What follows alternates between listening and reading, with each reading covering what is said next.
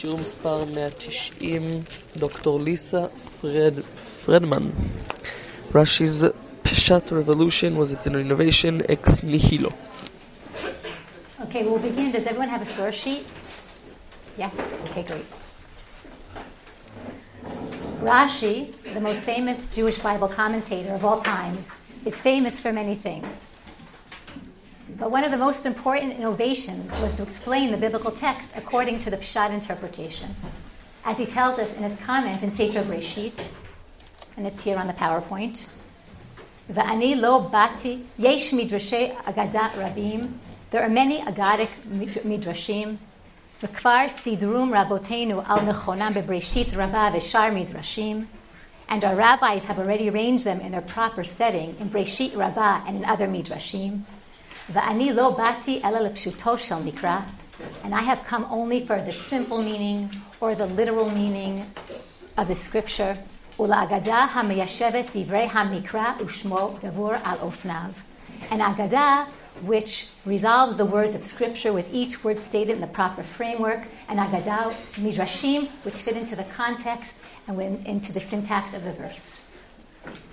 Rashi's interest in a literal explanation will spark a so-called pshat revolution, which will be carried on and perfected by students in his Beit Midrash, such as the Rashbam, his grandson, the Bechor Shor, and others, for approximately two generations. But after two generations, this preoccupation of, Pshat will slowly ebb away. What sparked this Pshat revolution? What sources did Rashi use in order to investigate the straightforward, the Pshat meaning of the text? Or was it innovation ex nihilo? These are the, some of the questions that we are going to investigate today. Thousands of books and articles or close to thousands, have been written about Rashi's use of midrash. But a much, much, much smaller number have addressed the question of Rashi's pshat sources. So everyone fasten your seatbelt and hold on.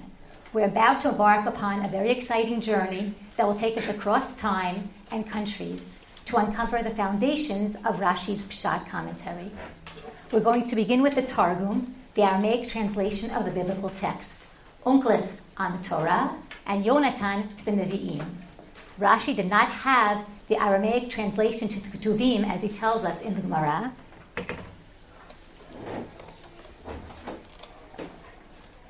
She'en Tirgum Baktuvim. Okay, so Rashi did not have the Targum to the Ketuvim. If you look at your source sheets, okay, we'll start with source number one. We're going to see how Rashi uses the Targum, how the Targum aids him in its Pshat explanation. We'll look at just a few examples uh, to get an idea of categories. Okay? Um, in the Pasuk in Sefer Breshit, source number one, Vatomer Leah, Vadani Elohim Oti Zeved Tov Hapam Yizbaleni Ishi. Okay, the word Zeved and the word Yizbaluni are very difficult words. What do they mean? Okay, I can just read you what the, um, JT, the JPS translation is. God has given me a choice gift. This time my husband will exalt me.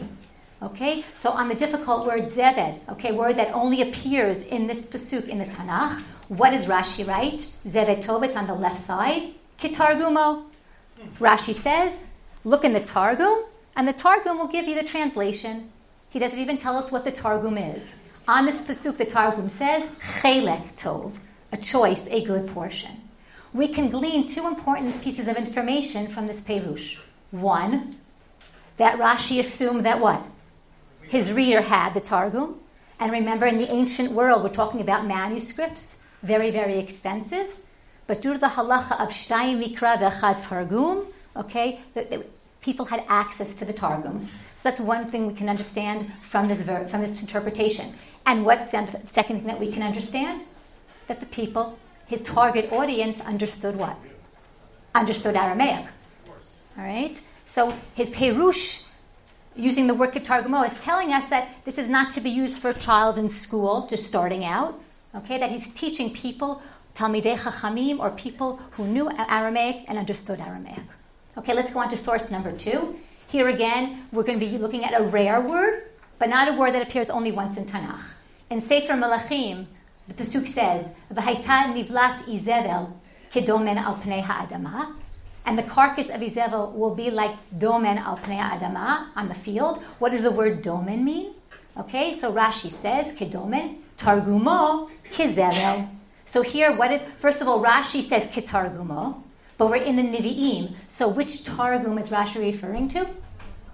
Yonatan. Okay? Targum Onkelos is to the Torah, Targum Yonatan is to the Nivi'im. And here, Rashi actually brings what? The word, okay, the word that's found in the Targum, okay, Zevel, okay? So the word Doman is Zevel, dung. If we look at source number three, source number three is a very interesting explanation. Rashi is using the Midrash, the Targum, to try to explain a word that has multiple meanings. And the word is lishmoa, to hear. In Sefer Breshit, when the brothers decide to throw Yosef in the pit, okay, and to kill him, Yehuda comes forward, and what does Yehuda say? Why kill him? What's a better option? Let's sell him. L'chu v'nimkerenu l'yishmaelim, וידנו אל תהי בו, כי אחינו בשרנו הוא, וישמעו אחיו. Okay? And he, let's sell him to the Ishmaelites. Let's not touch him. After all, he's our brother and our flesh. And his brothers listen. What's the meaning of the word vayishma'u? Okay, so if we look in Rashi, and I have for, for those who want to follow along with the English, I'll translate, but there's the English here on the board for those that wish. Vayishma'u, the kiblumine, they accepted his words. V'chol shmiya, shehu kabbalat dvarim. Every time the word shmiya, the root lishmoa means to accept, kigon like in this example, ukigon vayishma Yisrael el aviv, and another example, Yaakov hearkens, to his father's voice when he tells him to run away. Na'aseh v'nishma means we will do and we will listen. Mitargumin v'kabil. The Targum uses the word kabil to mean acceptance of uh, accepting, listening, accepting. But the kol shehi shmiat ha'ozen. But we know that the word lishmoa can have another understanding, which is what? The physical what? Hearing of the ear, not necessarily accepting, just hearing. Kigon, bagan. They heard God's voice or spirit there in the garden. V'rivka shoma, and Rivka hears. We'll skip to the end. Kulan mitargaminan ushma b'shim There, the Targum uses the root what? Shama. Right? So what's happening here? Rashi is utilizing the Targum to pinpoint the meaning of a word in Tanakh that has multiple meanings. The Targum is an a very exacting translation, Targum Onkelos, and Rashi is utilizing this in order to help the reader understand what the meaning is, and he's teaching us a klal in terms of the Targum. Let's look in number four. In number four, Rashi uses the Targum to differentiate, differentiate between different verb types. In Sefer Devarim, when Moshe is recounting what happened at Har Sinai, we're told, Yom asher amadata lifnei Hashem Elokecha bechorev, asher yilmedu lirauti, ve'et pneihem yilamedun.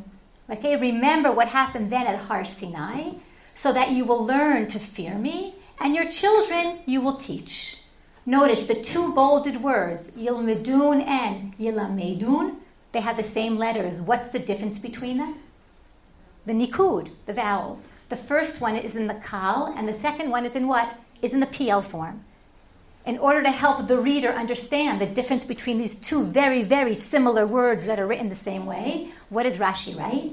Yilmedun, yelfun la'atzmam, yilamedun, yelfun la'acherim. Rashi, what is Rashi saying? He's bringing the text, the Aramaic word, yelfon, which means to learn, and then he adds the Hebrew word la'atzmam to help his reader understand that what? The first verb is to teach themselves to learn, and the second one is what? For others.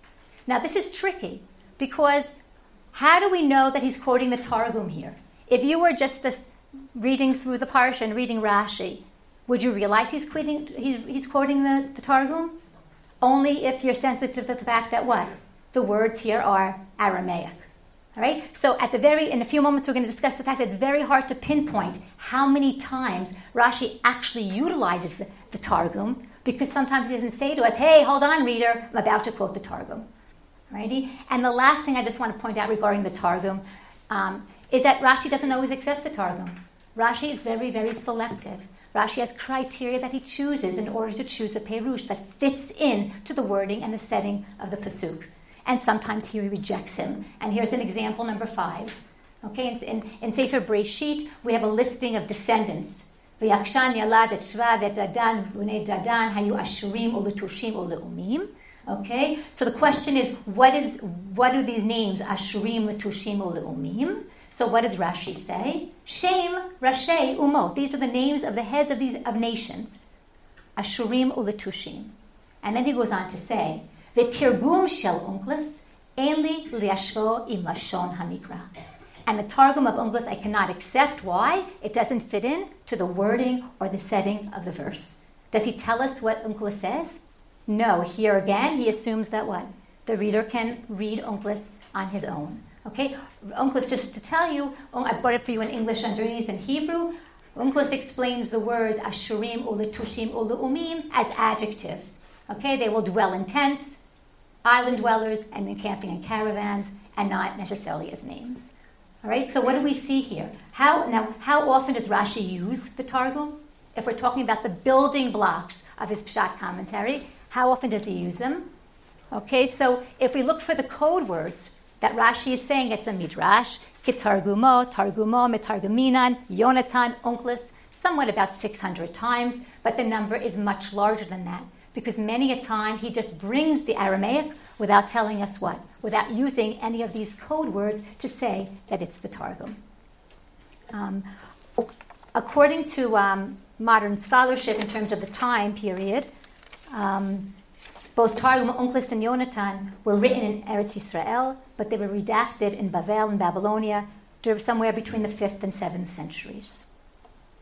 Um, in the introduction to our next source that Rashi uses, we're moving from Eretz Israel and we're moving to Spain. And I want to give you a little bit of background information regarding the period that we're going to be talking about. Um, we're, now in the city of Cordoba, Spain, and times are good for the Jewish people under Arab rule. Arabic has replaced Aramaic as a spoken language for a large segment of the Jewish community, and the high regard of the Arabs for um, their language and the great attention they pay to proper grammatical usage is being carried over to the way the Jews look at Hebrew. The Muslims believe that the Arabic of the Quran represented linguistic elegance, and that stimulated a similar movement among the Jews to promote the Tanakh as the epitome of literary excellence. Jewish scholars sought to understand the Bible text by analyzing its grammar down to the smallest detail and by defining the precise definition of every word that appears in Tanakh. And Cordoba becomes a hub for linguistic studies. The Arab caliphs of Cordoba, during the second half of the 10th century, they import Arab scholars to the city and, and they pay for them to study, and they turn the city into an important center of Arabic research. And so too the Jewish families. Chasdai ibn Shaprut cultured, scholarly, wealthy, and powerful, he becomes the leading patron of Hebrew studies in Cordoba. And the city of Cordoba, Spain, in the 10th, second half of the 10th century, becomes the Mecca for Jewish scholars. Menachem ben Saruk, born in Tortosa, and he moves to Cordoba, and he, become, he becomes Chasdai ibn Shiprut's secretary. And he is, he is hired by Chasdai to write a work on the holy language Hebrew. And Menachem then compiles the first Hebrew Hebrew dictionary in history of the Jewish people, Menachem ben Saruk. And this dictionary is called the Machberet. Um, and in it, Menachem groups together, Lechaber, Machberet, he groups together Shorashim according to their various meanings, all drawn from the verses of the Tanakh. The list of the roots and their meanings is done in alphabetical order like a dictionary, and preceding the dictionary is an introduction which surveys important principles and outstanding features of Hebrew grammar. In his dictionary, he alludes to, he gathers together more than 12,000 quotes from the Tanakh. Um, it's not the first Hebrew dictionary. The first Hebrew dictionary was put together by Rasag, Rav Sadia Gaon, but it was done in Arabic. It was called the Agron. Um, and Rav Sadia Gaon um, looked at Arabic at times to help him explain a Hebrew word that was not understandable, which was only mentioned once in Tanakh. And Menachem refuses to look at other languages to try to explain the biblical text. He's very strict about the fact that he wants to explain the Tanakh by, with the Tanakh, looking at its context. Menachem's Machberet, this dictionary, becomes a very, very, very important source for Rashi's Pshat commentary, which we're going, to, see now. So if we look now at source number one under B1, okay, it was a dictionary. We're going to, um, in a moment, I'm going to show you, first of all, to show you a picture of the dictionary, the modern. Okay, Machberet Menachem, the dictionary. There is a critical edition available as well. Okay, so let's see how this dictionary worked and let's see how Rashi utilized it. Okay, an example number one, it's a famous, um, it says in Sefer Bereshit that Haran died in the presence of his father Terach in Ur Kasdim. All right, and we're not going to read. Rashi brings two explanations. I, I, I, here on the board, it's in English. On your source sheet, it's in Hebrew. The first is a midrash that we're familiar with, many of us. Why was it called Ur Kasdim? Okay, so the famous midrash that Abraham was Avram was thrown into the furnace. He came out alive. They turn to his brother Haran and say, Haran, are you with God? Are you with Avram? Are you with are you with idols? And what does he say after Avram was saved? I'm with Avram. At that point, he had been sitting on the fence until then. They threw him into the fire, and what happens to him? He dies, and that's why it's called Ur Kasdim. Ur from what word? Aish, fire. Okay, then Rashi adds a second explanation. Okay, on our sheet here in Hebrew, and it's there on the board in English.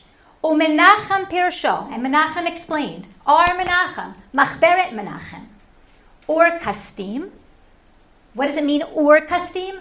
Bikat Kastim, the valley of the Kastim. V'chein be'urim kibdu Hashem. So too, the root or in the verse in Sefer Yeshayahu, um, in the valley will honor God. V'chein mu'urat tzifoni, and so too the verse in Yeshayahu, a hole of a viper. Kol chur v'neka amok karui ur. Any hole or deep valley is called an ur. Okay, so what is he doing, Rashi? Rashi is quoting this medieval dictionary. And let's take a look. Let's look at our dictionary. If you look on the board here, this is a copy of the dictionary. Okay, a dictionary goes by the roots of the Hebrew language. Menachem ben Saruk combed through the Tanakh. His basis is only the Tanakh. And he put together roots and under the root R, okay, Aleph Resh, he tells us, mitchalek l'sheva machlakot. There are seven meanings for the root, the two-letter root, Aleph Resh. And if we go down to meaning number Rivi'i, where the arrows are, can you see in the back, or is it not so clear? Not so clear? Okay. Alrighty, but what does it tell us in number Rivi'i? Or Kastim. Alkain be'orim kabdu. That's a verse from Sefer Yeshayahu that we see what? Rashi brings in Sefer Breshit on what we just read. Al me'orot sifoni. We just saw that in Sefer Breshit. Mine bekaim v'chagavim v'tzurim. Okay, so they were talking about um, valleys. And then he goes on to say, V'or kastim, second arrow, ko inyanu v'yatzu itam or kastim, me'bikat kastim. Okay, so Rashi's explanation is coming from what? Coming from this dictionary. And he tells us, Menachem. Okay, he quotes the, the, the Machberet of Menachem. And what, yeah? Why does he quote uh, Nehemiah? Good question. Excellent. I thought of the same question. I don't have an answer. Excellent, excellent question. Um, what's exciting is that Machberet Menachem is online. And you, as a serious Rashi learner, because you're in this class, okay, can actually access it yourself. If you look under the name on the sheet, Menachem ben Saruk, I brought you what? I brought you where you can find it. Alrighty? And look, let's look at another example, and maybe we'll try to maybe do it right now very quickly. If not, I brought it. Okay? Another example, Sefer Yeshayahu. Go look under the one on, on the one right under it. Okay? The verse says, okay, hold on, I think it. And on the board here, we have the pasuk, a very difficult pasuk in Sefer Yeshayahu. Veznichu neharot dalalu v'charvu ye'orei matzor kane v'suf kamelu. Okay, the JPS translation Channels turn foul as they ebb, and Egypt's canals run dry. Reed and rush shall decay. The charvu is run dry. Not really clear how they're translating the word dalilu here.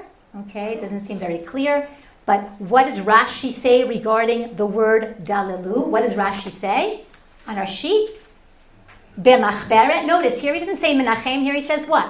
Machberet. And that's the beauty of Rashi. Rashi's not boring. Rashi quotes sources in many, many different ways. Dalalu b'machberet im dalhu. What does that mean? B'machberet im dalhu. It's in the dictionary under what? The root dal with the verse im dalhu. And let's find it. Okay? Poor, exactly. So here dal, mitchalek legimel machlakot. Menachem is telling us there are three options. Here it is, um, dalhu, and then right at, and we all have here our word, dalalu v'charev. Okay, so what do we see here? Rashi is using, Rashi had the dictionary, Rashi is using the dictionary, and the dictionary is very, very important for Rashi in order to what? To understand Hebrew roots. The backbone of the Hebrew language is what? Are the roots. Alrighty? Let's now um, what happens when he has we have a word in Tanakh where it only appears once? Very, very difficult at times to what? Explain what that word means.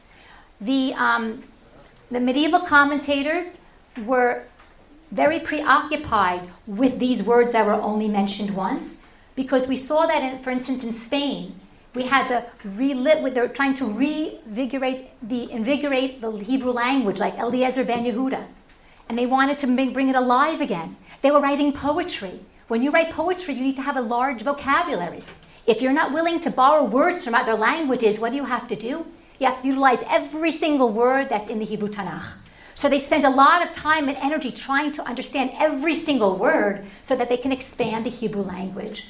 Right? So they were so preoccupied with these words that Saadia was the first to write a whole treatise on the 70 words that appear only once in Tanakh. What was the only drawback of Rav Saadia's work? It was in Arabic, okay? Tafsir, Al Sabin, I don't know Arabic, okay? So if it was in Arabic, it was a closed book basically for Rashi and for those in Europe that did not speak Arabic. Okay, so what do you do? So what does Menachem do? Okay, what does Menachem do with the Hebrew words that appear only once? I just want to point out that Rav Gaon, in this work, he utilizes very heavily Mishnaic Hebrew. Okay, if the word appears only once in Tanakh, he will look in the Mishnah to see if that word has a um, has similar word. He will look in Arabic and Aramaic to try to find out what that word means. Right? Menachem will not do that. Menachem believed in the holiness of the Hebrew language dictated by God, and therefore only from the Hebrew and only from the context can what? Can we explain what a word means? Okay, so if we turn the page, okay, and look at the next example, Menachem here under the root Gimel Lamed Bet lists all of the words that appear only once in Tanakh. This is only a partial listing. All in all, if you go through his Machberet, there are about 150 of them. Okay, and then even Rashi and Sefer Shmuel um, during the Avshalom rebellion, when we have people running away and they're hiding in the Michal Mayim, okay, the word Michal Mayim, it's not clear what it is. Eini Yodea, what does Rashi say? I'm on the top of page two. Eini Yodea pitaron lo b'machberet kal. Okay, Rashi says, if you look in Menachem's dictionary under the root kal, guess, hold on, there are 14 divisions of the dictionary, but in nowhere appears what? This word. And what does Rashi say? Upitrono lefi inyano. What does that mean? How do we understand the word? From its context. Kimo shibolet nahar, it means the vortex of a river. Okay? So Rashi is you now. What did Menachem do when he didn't know the definition, definition of a word? He says here in the beginning, those of you who are in the back will not be able to see it. He says, Ein lamila, I'm on the end of the last line. Ein lamila dimion batorah. This word has what? No other similar word in the Tanakh. Aval inyana yore alehahu. But rather, its context will explain its meaning. Alrighty, so ein lo dimyon, there's no other word. Ha'inyan, the context. And we're going to see Rashi right here. Rashi says on our verse, Ein lo dimyo, ein yodea pitaron. We'll see that next one. Pitrano lefi inyano. Rashi heavily borrows what? Even the terminology, okay, that Menachem is using from context. If we look at the next example, okay, which is a very interesting one. Okay, in Sefer Shmuel, All right, we have a verse. It's here on the on the board. I don't think it's on the sheet. Okay, v'kalato eshet Pinchas hara lalat. All right, his daughter-in-law, the wife of Pinchas, was with child, about to give birth. When she heard the report that the ark of God was captured and that her father-in-law and her husband were dead, she was seized by labor pains and she crouched down and gave birth. The word lalat. What does that word mean? Okay, but what's missing? Dalet. Okay, so let's see what Rashi says. What does Rashi say? Lalat. Al karcha. Al, and the English here for those who want to read the English along with me. Al karcha, we are forced to say laledet. Perusho, it means to give birth. Ve'ein lo dimyon, which means we have no other example of this. Umenachem chibro bechelek yilala. Okay, and Menachem put it in the section of wailing, yilala, lefi shechavle leidata b'yilala ba'ola. Okay, all right. It's in this connection with the word yilala because wailing because childbirth is painful and so on. V'yisod yilala ein ot b'yisoda ela lamid levada. What is Rashi saying? One letter roots. And this he also learns from Menachem. If we look under the letter lamed, okay, this is the this is the Machberet Menachem. Okay, you are looking at something which was originally put together in the 900s in Cordova, Spain. All right, under lamed, what do we have? Go to this. Uh, Ki yelelu al mishkevotam v'yitachen lihiyot megizratam hara lalat. Alrighty, under one letter roots. Menachem had one letter roots, two letter roots, three letter roots, four letter roots. And Rashi, what? Rashi, this is the basis of his grammar, of his understanding of the root. Only with the students of Menachem, his name was Yehuda Chayuj, will we start this concept of what? Of a three letter root. Okay, so it's fascinating here. We see Rashi heavily what? Leaning upon Menachem. But remember, Rashi is very particular. And just like with the Targum, there are times that what? He disagrees. And that's example here, number two. He rejects Menachem. Okay? Um, in Sefer Shemot, when we're talking about Arei Miklat, the verse says, V'asher lo tzada ve'elohim ina liado, ve'samti lecha asher yanus shama. Okay? If he did not, I'm reading you again the JPS translation. If he did not do it by design, but it came about by an act of God, I will assign a place for he where he can flee. The word sada. Okay, what does that word mean? The word sada. Okay, so I have the English on the board for those that want to follow along in the English. Okay, Rashi says, now the word sada is very similar to a word that we know from Sefer Bereshit that has to do with hunting. What is that? Side. Okay, so okay, so the question is what's the difference? So that's what Rashi's going to discuss here. Rashi says sada lashon orev. The word sada means to ambush. V'chein hu omer v'atat sode et nafshi lekachta. And so to the verse, he lay, um, you lay in ambush for my soul to take. We can't say that sada is lashon hatzad tzayid. We cannot say what? that it means the same thing as what? Hunting. Chayot eno hey the poal shalan. Why? Because the verb here form, what does it have at the end? A hey. And with hunting, there is no hay. hey. Vishem davarbo tzayid. Okay? And the noun form is tzayid. Okay? And he goes on to reject, okay, to reject this idea of connecting the two. Go now to the third line where it's underlined. Umenachem chibro Tzad Said. Menachem, he's saying what? Put it in with the idea of hunting. Ve'ein ani modelo. And I do what? I do not agree with him. Okay, but now Rashi goes on to do something which is really unusual. He says, okay, Menachem, I'm going to find you a better place in your dictionary and place it. He goes on to say, Okay, and he's now going to propose another place where he thinks it's better. It's a better place to place it. But he goes on to conclude, which means what? I still don't feel good about it. Sof davar lashon orev hu. And I brought you here again, Machberet Menachem. Okay, this was the original place, Chamishi. Okay, Hatzad Said Vayavelo, um, Vasher Lot Tzada, okay, where the arrow is. Okay, that's where Menachem placed it originally. What Rashi then, the second arrow is what? Where Rashi proposed it would be a better choice. Okay, and Machlaka what? Number two. But at the end, what does he decide? What does Rashi tell us? None of them. Okay, so we see here Rashi again. Rashi, um, the Machberet Menachem is very, very important to Rashi, but we, like we saw with the Targum, Rashi is very particular with, with his criteria, and in every case, he analyzes and draws his own conclusions. Um, things were really good for Menachem in Cordova until a rival came to town.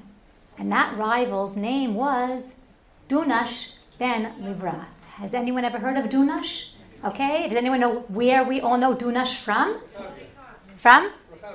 Oh, okay. Rechavia, the street names. Actually, it's a great place to teach.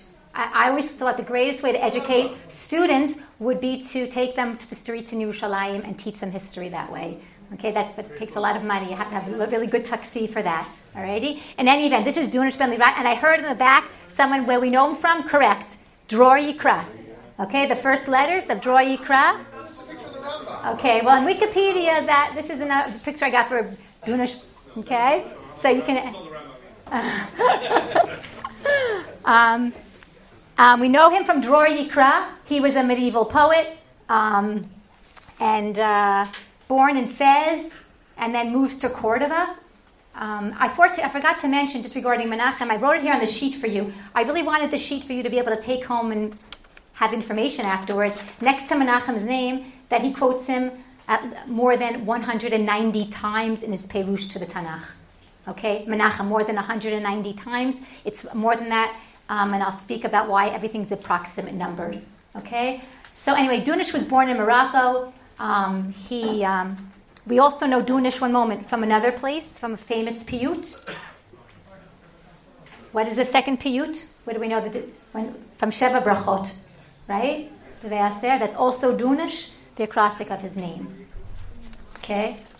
So, um, anyway, Dunish, he writes an attack on the Machberet of Menachem, and he highlights 180 mistakes or so called criticisms that he has against the dictionary.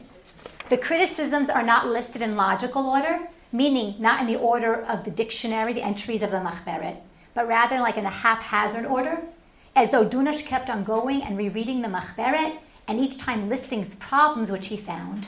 And Rashi quotes from Dunish approximately 50 times um, in his Perush to the Tanakh. Let's take a look. If we look at number C, okay, for the understanding of words, now understand, whenever he quotes Dunash, why is Dunash speaking at all? Because he's refuting whom? Menachem. Okay? So when we read Dunash, in the back of our minds, we have to realize, oh, Menachem must have another explanation. But Rashi just mentions Dunash. And here in our example from Sefer Yoel, Ta'arog, Rashi writes, Titzak, okay? It means to, to cry out. Kasher patar dunash. Okay, as Dunash explained, and then he goes on to explain that each animal has its own verb in Hebrew, arag la'ayelim, kinoham, like roaring, l'shachalim, to lions, v'ge'ah le'eglim, and lowing to calves, v'tzahal letzutzim, and whinnying of horses. Okay? A second use of Dunish by Rashi, and a very important one, was his source of Arabic. We said that Menachem was not willing to what? Look at other languages in order to explain words in the Tanakh. Okay, but Dunish was. Right? And if we look here in source under Dunish number two, I just brought you two examples. Um, regarding the um, the Bigadim and Sefer Bigdei Kahuna, Okay, and Sefer Shmot it says v'lo yizach, v'lashon nituk, v'lashon aravihu kedivrei dunish ben livrat. Okay, um, lo yizach, do not, you can't attach it, um, and it's lashon nituk, sense, uh, means language of severance. Okay, he's quoting Dunash. Dunash is bringing him the Arabic. And so to the next example from Sefer Tehillim, Chalifot, Lashon Aravihu, Kach Pirsho Dunash. Dunash explains this is an Arabic word, and it means hammers. Hu Kmekli Hanigarim. It's a carpenter tool. What does Menachem incidentally say in this verse? He says it's a weapon. Okay? Um, Rashi at times quotes what? The two of them, because after all, Dunish, why does Dunish write his book? As a criticism of Menachem. Okay? And at least 30 times we have Rashi quoting the two of them. And I just brought you two examples here. Um, there are many, many more. In Sefer Daniel, V'omar lahovada, okay? Vayomer laha'avid, Vav shel ve'omar, the Vav, the first letter of the word ve'amar, nit'atzmu bo Menachem v'dunash. Regarding the Zvav, Menachem and Dunash what? Disputed. Okay, and if we go to the next example from Sefer Yeshayahu, B'shetzef ketzef, Menachem, okay, a little wrath, that's already an explanation of the word. What does it mean? Menachem patar chariaf. Menachem explains the kindling of wrath. V'dunash amar b'ma'at ketzef. And Dunash explains a little wrath. Kimo berega katan azavtich, v'chein tirgem Yonatan. Okay, so Rashi is bringing both. Um, Dunash's criticisms of Menachem give rise to the hottest, one of the hottest debates in the Middle Ages.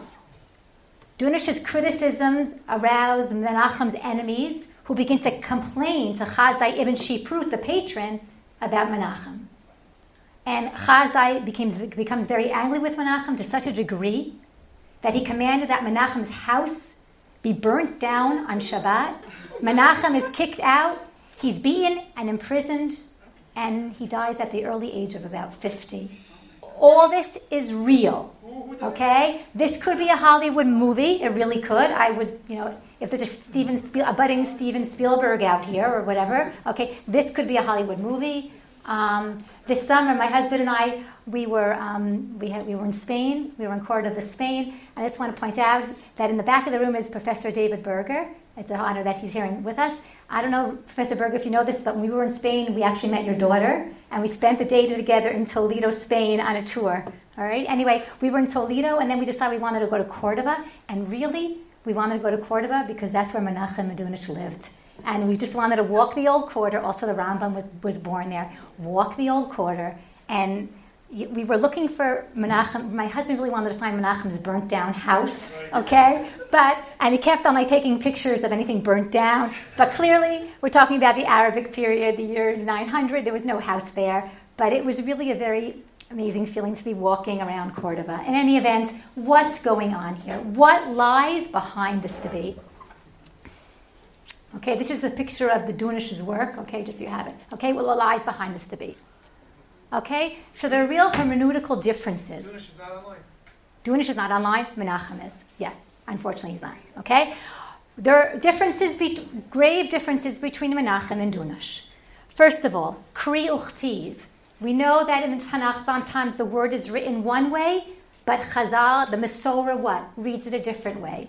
Okay? Menachem does not accept the Kri Uchtiv, um, even in the cases where the text might say lo with an aleph, and we're supposed to read it what? Lo with a vav, and that's a very big difference. One means no, and one means his or his. Dunash does accept the Kri Uchtiv. Inverting letters, sikul otiot. Okay, um, does not Menachem does not accept that, whereas Dunash does. Switching of letters, chiluf otiot, right? Um, letters can switch. Menachem is very strict about the switching of letters. Only Ehevi, le- those letters can switch, and Sin and Samach. Shin and Samach. Dunash accepts the switching of letters. Comparison with Arabic, we talked about already. Menachem does not accept, Mena- uh, Dunash does. Comparison with Aramaic and Mishnaic Hebrew, Menachem has a restricted use, whereas what? Dunash uses it very openly. So we see that Dunash is actually following the methods initiated by Rav Saadia Gaon and the traditional rabbinic interpretation, whereas what? When Menachem demands full respect to the text, its grammatical form.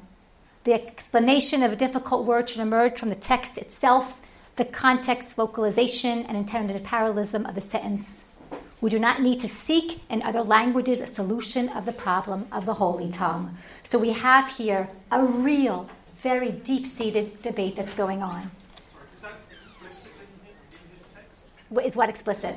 What No, this is what scholars say about him, but when you read through his text, okay, and we're going to now see one or two problematic explanations of Menachem, just one or two, there are more, which Dunash aroused Dunash's anger, okay? One is on the famous verse, Lo tevashel gedi right? Do not boil a kid in its mother's milk. What does the word gedi mean?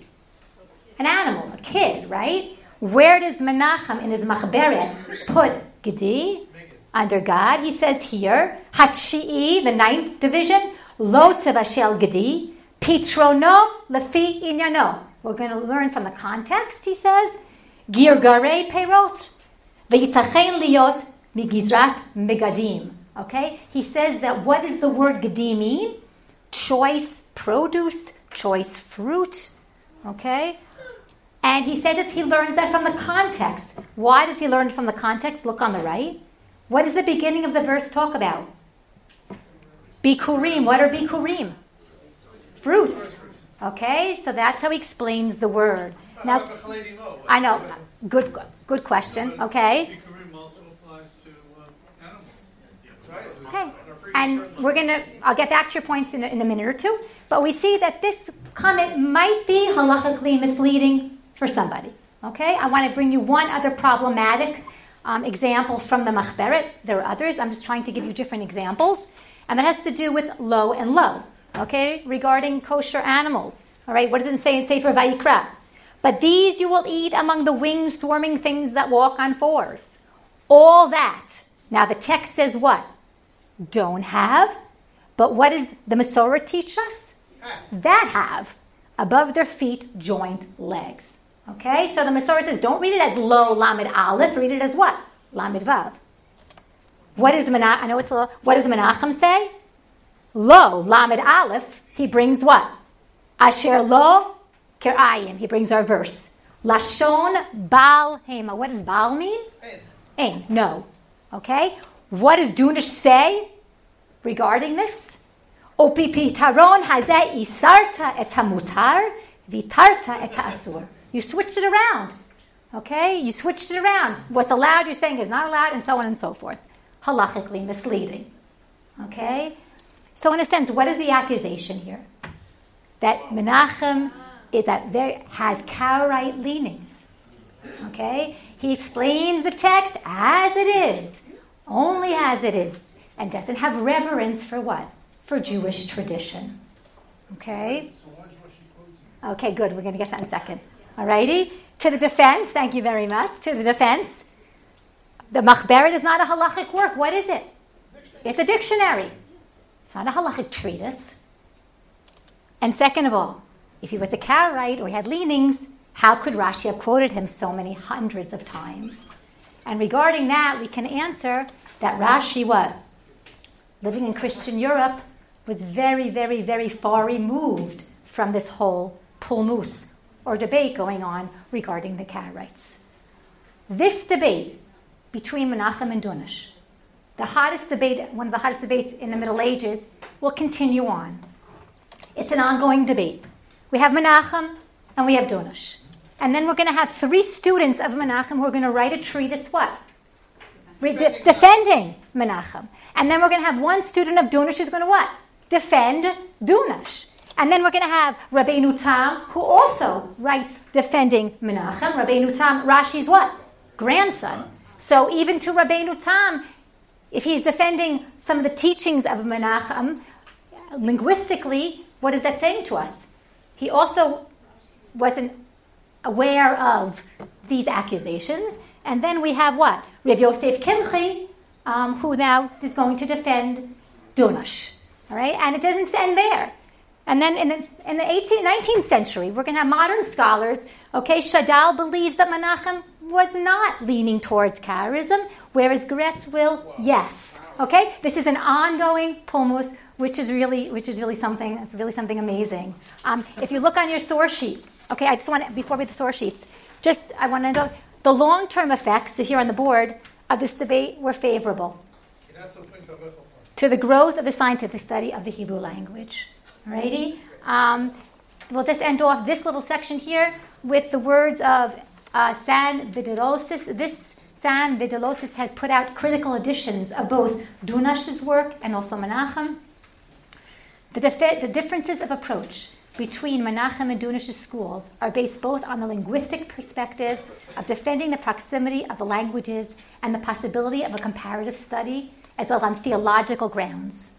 Dunash relies more on the traditional rabbinic interpretation, while Menachem underlines the uniqueness and excellency of the sola scriptura, whose divine language cannot be compared with any other human work. I ask you, as a rhetorical question, could the same thing happen today? Could the same thing happen today? Okay. Um, so we've seen, to summarize our first part of our lecture, um, how much time? Um, okay. Um, to summarize the first part of our, of our shiur today, in terms of predecessors, that both the Targum and the works of Menachem and Dunish are the most significant sources for Rashi's Pshat commentary. They aided Rashi in better understanding and formation of the biblical root and the meaning of the biblical word. Now we're going to move on to contemporary scholars, contemporary sources for Rashi. Okay, we're on the bottom of page two. Yeah, Rashi's contemporary, correct. Um,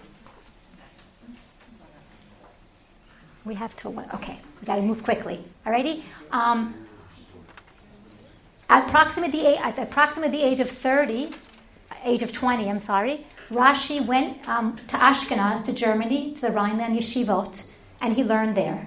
He first learned at the famous yeshiva of Magenza, um, and scholars believe he was there for about five years. And his teacher, Rav Magenza, was of Yaakov ben Yakar, who the Rashbam, his grandson, states that Rav Yaakov ben Yakar was Rashi's teacher of Talmud and Bible. Um, and then Rav, Yaakov ben Yakar dies. He stays a little bit longer in the yeshiva of Magenza, and then he moves to the yeshiva of Wormaiza, a younger yeshiva of Worms. And there his primary teacher was Rabbeinu Yitzchak Halevi. Unfortunately, we don't have any quotes in Rashi's Bible commentary from his earlier teacher, Rav Yaakov ben Yakar, but we do have two quotes where Rashi quotes his teacher, um, Rav Yitzchak Halevi, and I want to just review them with you because one, they're significant. The first quote is from Sefer Mishlei, and that's on the bottom of page two. In Sefer Mishlei, it says, Taman atzel yado betzalachat, gan el pihu lo yeshivena. The lazy man buries his hand batzalachat. We're not sure what that means. He will not even bring it to his mouth. Okay, so the question is, what does the word salachat mean? Now we're all going to say in modern Hebrew, a plate. Okay, but let's see. What does Rashi write? Umishum Rabbeinu Yitzchak Halevi Shamati. I heard in the name of Rabbi Yitzchak Halevi, Bitzalachat, the plate. Oh, one second, I have it for those who want. Oh, it's in English on the next page for those who want, right? But salachat, um, the word salachat, bisha'at hatzena v'haglid, the time of cold and, and frost, al shem shalkor v'haglid mevakin v'tzolchin et hayadayim. Because the cold and the frost, they crack and they split the hands. So according to Rabbeinu Yitzchak Halevi, what does the word salachat mean? It means in the winter. It's salachat, when the hands are being what? Cracked and split. Okay, it doesn't mean a plate. Um, what's interesting about this quote is that this pasuk from Sefer Mishlei is never mentioned in the Talmudic discourse, according to Professor Avram Grossman. That means that um, when Rabbeinu Yitzchak Halevi is mentioning this pasuk in Sefer Mishlei, it's not because it's listed in the Gemara. We know very often in yeshivas, how do yeshiva bachers know Tanakh? Because the Talmud. It's not mentioned in the Talmud, which means it's being discussed because it's being discussed. So that Sefer Mishlei was being learned in yeshiva in Worms. We know that Sefer Mishlei was a very, mo- very popular book in the Middle Ages, unlike today. Um, second thing which is interesting is that the Perush that Rabbeinu Yitzchak Halevi is giving is what? Is, is he's looking at the word and getting to the root and ex- trying to explain what it means. It's close to what? We're talking about Pshuto Shel Mikra. The second source from Rabbi Yitzchak, Yitzchak Halevi from Sefer Shmuel um, is more of an agadic explanation. It's important just for the beginning. How does he start the Perush? Shamati b'shem Rabbeinu Yitzchak Halevi. What's important about the way he quotes his teacher, Rabbeinu Yitzchak Halevi? He's not quoting it, he's quoting somebody that's quoting it. Excellent. In the name of, meaning, Rashi did not hear this Torah when he was studying in Worms. He comes back at the age of 40 to France. He leads the community. In his response, so we know that he goes back once after five years. He had a very burning halachic question that he want halacha that he felt he had to change, and he would never change before what? Meeting with his teacher. And he writes he would, that he was planning to go again, but by the time he planned to go again, Rabbi Yitzchak was no longer alive. Okay, so these teachings are coming to him orally. They're coming orally through students. Um, scholars have ideas. These, that he's who's, who's the conduit for these comments. What's important here is when you're learning Rashi, constantly to look at are we talking about a written source or what? An oral source. Menachem Dunish and the Targum, written sources. Rabbi Yitzchak Halevi is what? Is an oral source. Let's move on to the next group. The next group of people are called the Potarim. Ha-Potarim. And they're mentioned 12 times in Rashi's commentary to Tanakh. Raise your hand if you ever heard of Ha-Potarim. Okay. Who are? Okay. Who are these Potarim? So if you look at example number one from Sefer Vayikra, Tnoch, Tnuch, what does Rashi say? Geder emsa'i sheba ozen. It's the middle section of the ear. Ulashon tnuch lo nodali. I don't know what. I don't know what the word tnuch really means. The hapotrim korin lo tendrus. And the potrim call it tendrus, and in, in that's old French, okay, and it means cartilage. Okay, he's quoting the potrim, okay, and the potrim are giving what? An old French word. Now, before I started investigating all this, how many of you thought here along with me that Rashi was the one who started this whole idea of lazim, of old French words, right? You think that Rashi started this tradition, but we're going to see that this tradition predated Rashi. Rashi is quoting a group of people, plural, hapotarim, who have given what? An old French word. Let's go on to the next source. The next source is really long. I brought it here, here in English on the board. Um, we don't have much time, so we're going to have to just look. Um, this, the Pasuk in Ovadia is basically saying that there are two groups of Jews that are going to go to Galut. One is going to Tsarfat, and the other is going to Sfarad, right? And if we look in Rashi, um, what does Rashi say in the second line? The Omrim HaPotarim. Tsarfat hu Hamalchut Hazeh Shekorin Franza. Sfarad Tirgem Yonatan Aspamia. Okay, so Rashi is saying that what is Sarfat? Well, the Potarim, what do they say? It's this, okay, it's this mamlacha, this kingdom, which is called what? Which is called France. So these Potarim are people that are clearly what? Living, right? Living in this area, living in France. We have old French words in, that they're not old French, to them it was French, words that they're bringing in. Okay? Look at the next Perush. Look at the next. In Sefer Mishle, it says, Anshe damim yisneutam, v'yisharim yivakshu nafsho. Bloodthirsty men hate the blameless, but the upright seek them out. The words yivakshu nafsho generally in Tanakh have a negative connotation. Levakesh nefesh. Okay, what does Rashi say? Lashon chiba, term of endearment. Umidume ani shezeh and what's similar? When David says to Eviatar, Shva iti al tira ki asher yivakesh et nafshi, yivakesh et nafshecha. Stay with me, um, and I will protect you. Misha yigmol li chesed yigmol lecha. Whoever will do chesed to me will do to you.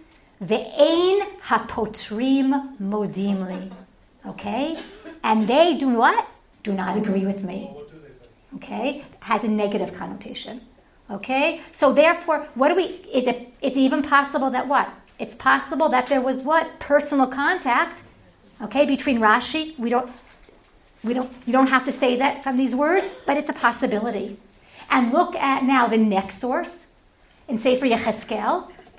Rashi, lo yihyeh, v'shamati bo l'shonot rabot. I heard many explanations, languages. V'ra'iti b'sifrei pitronot. Velo nityashvuli. And I saw what? In the books of what? Interpretations. What is this telling us? That they wrote books. These potarim wrote books. Who are these potarim? Who are they? Okay, so um, a famous Rashi scholar, Lifshitz in his works, he writes, the interpreters were teachers of Chumash. The notebooks they kept provided a source for the definitions of words and the meanings of verses. Okay, so they're teachers of Chumash, and we can add, of course, that they're living in the area of France because why? They're incorporating what? Old French words. Okay, but we want to go, we want to go a step further. Okay, if you look, if you look at the next sources, the next two sources regarding the La'azim, Old French, Libun, Liba in Sefer in Masechet Chulin. What does the Gemara say? Rashi say, Be'or belashon chachamim nikra libun, ובלשון הלועזים קוראים באדמותים או אדמותם. The Talmud uses the idiom of white, hot, but how do the French explanations explain it? Red hot. Okay? And notice, Lashon Loazim, we're talking about the plural, Loazim. And look at the next source. Rashi from Sefer Yecheskel, De'aga. it's when the, it's describing the Matzor, the, the siege of Jerusalem, and, the, and the Yecheskel is saying they're going to eat b'de'aga. What does Rashi say? Ansa bila'az, anxiety, fear, and then ubilishonenu dobter. In our language, in our dialect, what does it mean? Afraid. So what does this tell us? There were different what? There were different dialects. There were different dialects. Okay, so um, just very quickly because we, we have to move. Okay, we're just going to skip all this, unfortunately. Alrighty. Um, we have found, we're going to move forward a bit and move back. There are glossaries from the 13th century, glossaries, ongoing glossaries of the Tanakh, which with biblical words and Old French. Okay, the famous one is the Leipzig glossary. That's the one that is most complete. Um, for example, what do these look like? Okay, for instance, on a verse in Sefer Mishlei, La'uka shte banot hav hav, Leach has two daughters, give, give. Okay, that's a very difficult pasuk. Look at the diary. Okay, the uh, glossary on the bottom here. Okay, I'm just going to do it very quickly. The oh, sorry, the glossary here. It's word 16,674. It has the Hebrew word. It has the French laws transliterated, rabbinic explanation, more modern French, the French lies in Latin letters, a German lies transliterated. This is from the 13th century. There are 14 existing uh, manuscripts. Most of them are not complete. Okay, we have these glossaries from. There was a running translation of the Bible into Old French. The Jews, the, the source that I just skipped, but I'll go back just for one second. It's important. Oh no, forget it. I have to go through all the thingies. The last source told us that in the Beit Dachat Targum in France, what did they used to do? French. French. Okay, the French. They did not. They many were not proficient in Hebrew. We have these ongoing glossaries, and this is one of them. And this is a picture of the glossary. If you want to see what it actually looks like, you can see the columns. Okay, page from the glossary. This is handwritten? This is this is a manuscript. Yes. Okay. So Professor Babanitz, who won the Pras Yisrael for his work, for all his work, he believes, okay, that these glossaries, French translations of biblical words and phrases, that aided the teachers and public translators working in synagogues, translating the Parshat HaShavua and Haftarah into Old French. I called it the Art Scroll Medieval French series, right?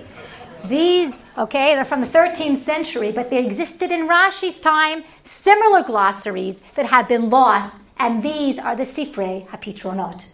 This is his theory. The Potari, were schoolmasters who taught the Bible to the young and not so young in their mother tongue. These potarim continued producing glossaries for all the books of the Bible until expulsion from France in 1306. Banitt believes that when Rashi brings the laws in his commentary, he is often refuting or refining the laws found in the glossaries of his time. These are the potarim. We don't have time now to talk about Rav Menachem Chelbo. It seems like Rav Menachem Chelbo, who is quoted by Rashi ten times, was one of these potarim. I'm giving you homework. You take this home, okay? Look up these sources. And he learned about the teachings of Rav Menachem ben Chelbo orally through Rav Yosef Kara, who was his um, friend, colleague, and so on. Okay, we're going to skip now to the last page. Um, students. Um, many, many students in Rashi's Beit Midrash. One in particular was his grandson, the Rashbam. Um, the Rashbam on Sefer Shemot, on Az Yashir, it says, Yamin Hashem Hashem. Your right hand, O God, is majestic. Your right hand will crush enemies. And the obvious question is why is God, why is Yamincha written one? Twice and not once. So Rashi gives three explanations, okay, why it's written twice, Yamincha. The first one is a midrash. Unfortunately, how much time do we have? How much time do I have? Five minutes? Six minutes. Six minutes. Okay, so one second, let's get there. Okay? The first, uh, well, okay, let if we don't read it, we're going to lose everything. So we'll read it very quickly, okay? Um, the first one is the midrashic answer, and it says what that twice. I'll just read it in English. When Israel performs the will of God, the left becomes right. Your right hand, God, is majestic in might to save Israel, and your second right hand crushes the enemy. Okay? But it appears to me, Rashi says, that the very right hand crushes the enemy, that which is impossible for a man to do, to perform two tasks with one hand. Okay, so Rashi's second explanation is that not that the right becomes the left, that what? The right hand can do what? Two actions. And answer number three, but the simplest explanation of the verse is your right hand, which is majestic in might, what is its work? Your right hand will crush the enemy. And there are many verses like this. For behold your enemies, O God, for behold your enemies will be destroyed. The third answer is based on biblical parallelism, right? You begin with one phrase, and the second phrase, what does it do? It completes the first. So Rashi has three explanations of what it means right, right. Are all these explanations from Rashi himself? How, we, how do we check? What's an easy way for us to check if something is authentic to Rashi? So you open up the Haketer edition from Bar Ilan University. Notice where the arrow is. It's answer number two and answer number three. What it surrounds it? Square brackets. That's a sign that what? It's not original to Rashi. Okay? And just to show you here in the manuscript, this is the Berlin manuscript here. Yamincha, Yamincha. It only has the first explanation, the second and the third are missing. Another way of easily checking is going to the early printed editions of Rashi, the incunabula, the word from the word incubate, the early printed editions before the year 1500, and we see here Rome 1470, uh, Italy 1475, Alkabitz 1480. It's there in the first. You could see graphically in the middle what's missing. Missing, okay, and one second. And it's there in the third. So who added this commentary to Rashi? Look at the next source, the, Rash, the Rashbam. This idea of biblical uh, parallelism comes from the Rashbam, his grandson. Okay, we're not going to read it now together, but if you look at it yourself, the same idea is here. Okay, he's saying that the second half of the verse, what does it do? It completes the first part of the verse. Okay, so who seems to have added this to Rashi's commentary? Someone added his grandson's explanation to what? To his commentary. What's going on here? So we here have something very, very exciting. Okay, so if we look in the square box, if we look in the square box, we have textual evidence that Rashi added himself. Okay, the Balei Tosafot tell us the following. There's a, there's a verse in Sefer Breshit very similar with Ben Porat Yosef, Ben Porat Alei Ayin. So what does tell, the Balei Tosafot tell us? Um, in Hebrew, um, we can go third line down. Kol ze meyesodo Rabbi Shmuel. This idea that the second half of the verse completes the, the first part comes from whom?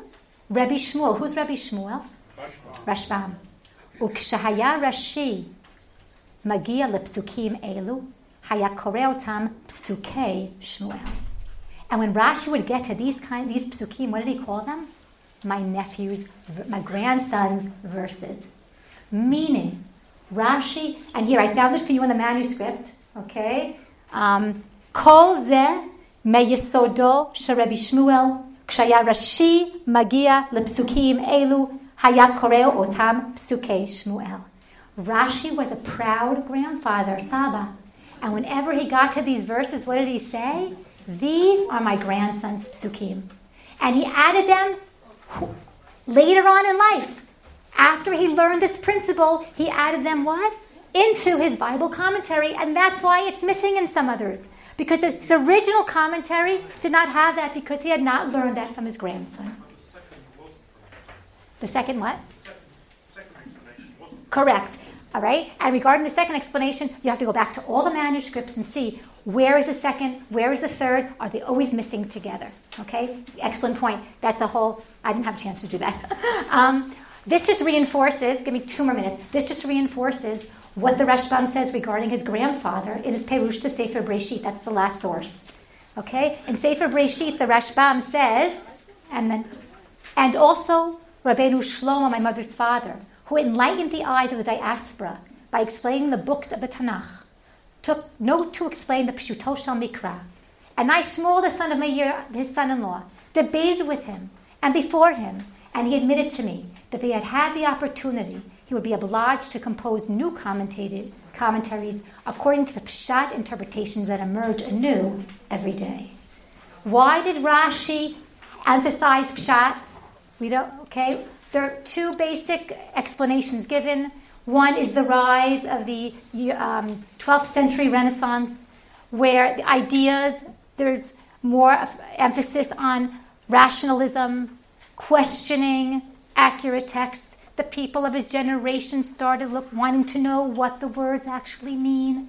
And therefore, we have this rise of Pshat, Rashi, and for two generations. And the second reason is a Jewish Christian debate we know, and Professor Berger, that's one of his expertise, is that the Drash side exegesis was very often similar to what? To what the Christians were saying on the Bible. So Rashi purposely is bringing pshat to give his reader what? An answer to refute or to understand um, the implications of the text. And I just want to end off with, um, with the conclusion Rashi's Pshat commentary was not created ex nihilo. Rashi expended great energy in gathering sources from different time periods and locations to aid him in explicating the biblical text. Some sources were written and others were oral. Today, we not only learned about some of these sources, but we actually saw them. And now you know that some of them are available online. Rashi was not intellectually frozen. He was willing and desired to constantly learn new ideas and concepts in order to improve his commentary. Why was the Pshat important to Rashi? First and foremost, the Bible is God's eternal dialogue with his beloved people, and therefore it's important to understand what the words actually mean. And additionally, Rashi understood the importance of meeting the intellectual needs of his generation and protecting his beloved people from verbal Christian attack with a responsible and sensitive Jewish leader. Our journey has now ended. You may now unfasten your seatbelt. Thank you.